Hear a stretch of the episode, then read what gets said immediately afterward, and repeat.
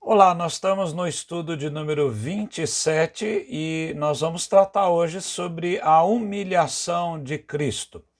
Nós temos hoje essa doutrina que é chamada da expiação substitutiva de Cristo e ele substitui na sua maneira de sofrer é, por nós, pecadores, é, de uma maneira em que ele venha tomar o nosso lugar. A extensão alcança todas as pessoas e em todas as épocas, mas é somente eficiente aqueles que vão crer no sacrifício de Cristo é, pelos pecadores. Veja que o Messias prometido, Salvador, ele se humilhou desde o seu nascimento, durante a sua vida e até na sua morte e ele o fez por mandato do Pai e também por vontade própria. A pergunta 27 diz em que consistiu a humilhação de Cristo.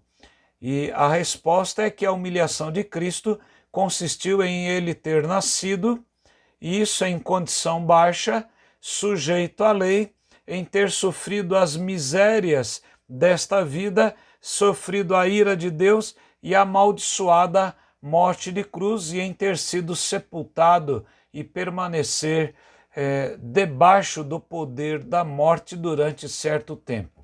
Como é que nós entendemos este, é, é, essas seis questões que são colocadas aqui pelos teólogos de Westminster?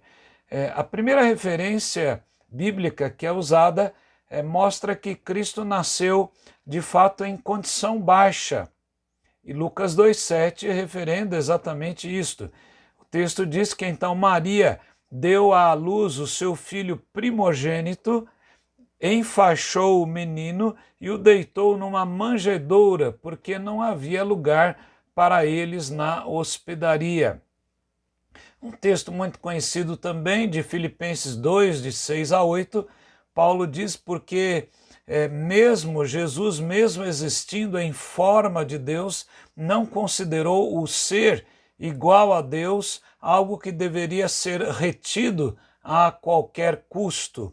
Pelo contrário, ele se esvaziou, assumindo a forma de servo, tornando-se semelhante aos seres humanos e reconhecido em figura humana, ele se humilhou tornando-se obediente até a morte e morte de cruz. Então veja que Cristo nasce numa condição baixa e se humilha desta forma. É, a segunda coisa que é colocada nessa resposta é a condição de Cristo também vi, ter vivido sobre o regime da lei. Gálatas 4,4 nos diz: Mas quando chegou a plenitude do tempo, Deus enviou o seu filho, nascido de mulher, nascido sob a lei, sobre o regime da lei dos judeus. Então, Cristo nasce em condição baixa e nasce sobre o regime da lei.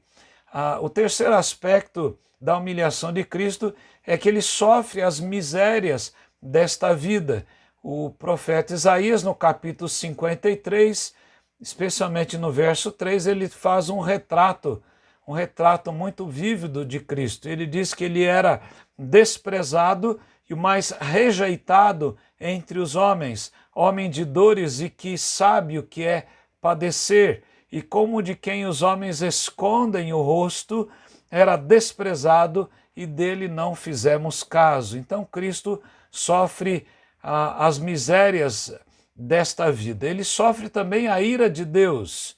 Quando ele está lá na cruz do Calvário, em Mateus 27, 46, nós lemos que por volta das três horas da tarde, Jesus clamou em alta voz, dizendo: Eli, Eli, lama, o lema sabachthani. Isso quer dizer: Deus meu, Deus meu, por que me desamparaste? Então, porque ele estava levando ali os nossos pecados, a ira de Deus então permaneceu sobre os pecadores pelos quais ele levava ali os pecados deles. Então, é, veja que Cristo é, não somente é, nasce na condição baixa, está sob o regime da lei, está sobre as misérias da vida, está sobre a ira de Deus, mas ele também agora é, há dois aspectos muito importantes na expiação de Cristo: a, amaldiçoada morte na cruz e também o poder da morte que a morte teve sobre ele. Gálatas 3,13 nos diz que Cristo nos resgatou da maldição da lei, fazendo-se ele próprio maldição em nosso lugar, porque está escrito: Maldito todo aquele que for pendurado no madeiro. Então a, a condição de morte de cruz era mais terrível, porque era uma morte lenta e desgastava bastante a pessoa que estava sendo sacrificada ali na cruz do Calvário, né? Então nós podemos entender que ele passa por uma morte amaldiçoada, como era a morte entendida ali na sua época. Maldito todo aquele que for pendurado no madeiro. Era isso que estava escrito então pelos judeus e entendido por eles. Então Jesus se faz maldição por nós. E ele permanece também três dias no, no túmulo, né? ou no Hades, no lugar dos mortos. Então, 1 Coríntios 15, 3 a 4, Paulo nos diz: Antes de tudo, entreguei a vocês o que também recebi, que Cristo morreu por nossos, por nossos pecados, segundo as Escrituras, segundo a palavra de Deus e que foi sepultado e que ressuscitou ao terceiro dia, é, segundo as Escrituras. Então veja que Cristo passa é, pelo poder da morte. Diante deste estudo, emergem algumas perguntas que nós podemos fazer então. O que é que nós estamos então, como cristãos, fazendo pelo Cristo, pela sua humilhação, de tanto que ele sofreu, de tanto que ele se desgastou por nós. O que é que nós estamos fazendo por ele? A segunda pergunta: o que é que temos que renunciar por sua causa? Há alguma coisa que você deveria renunciar para servi-lo melhor, para aceitá-lo primeiramente como Salvador e Senhor?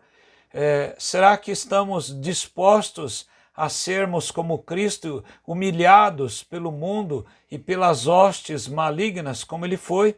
Veja que Paulo, antes de falar da humilhação de Cristo, em Filipenses 2, de 6 a 8, Paulo diz ali no versículo anterior, anterior no verso 5, é, tenham em vocês o mesmo modo de pensar de Cristo Jesus. Será que nós temos esse modo de pensar? Será que nós estamos dispostos a nos entregar sacrificialmente para uh, vivermos o Evangelho na sua plenitude ou só queremos o, as benesses, os, o conforto que o Evangelho traz? Pense nisso. Que Deus o abençoe a você e a sua casa. Amém.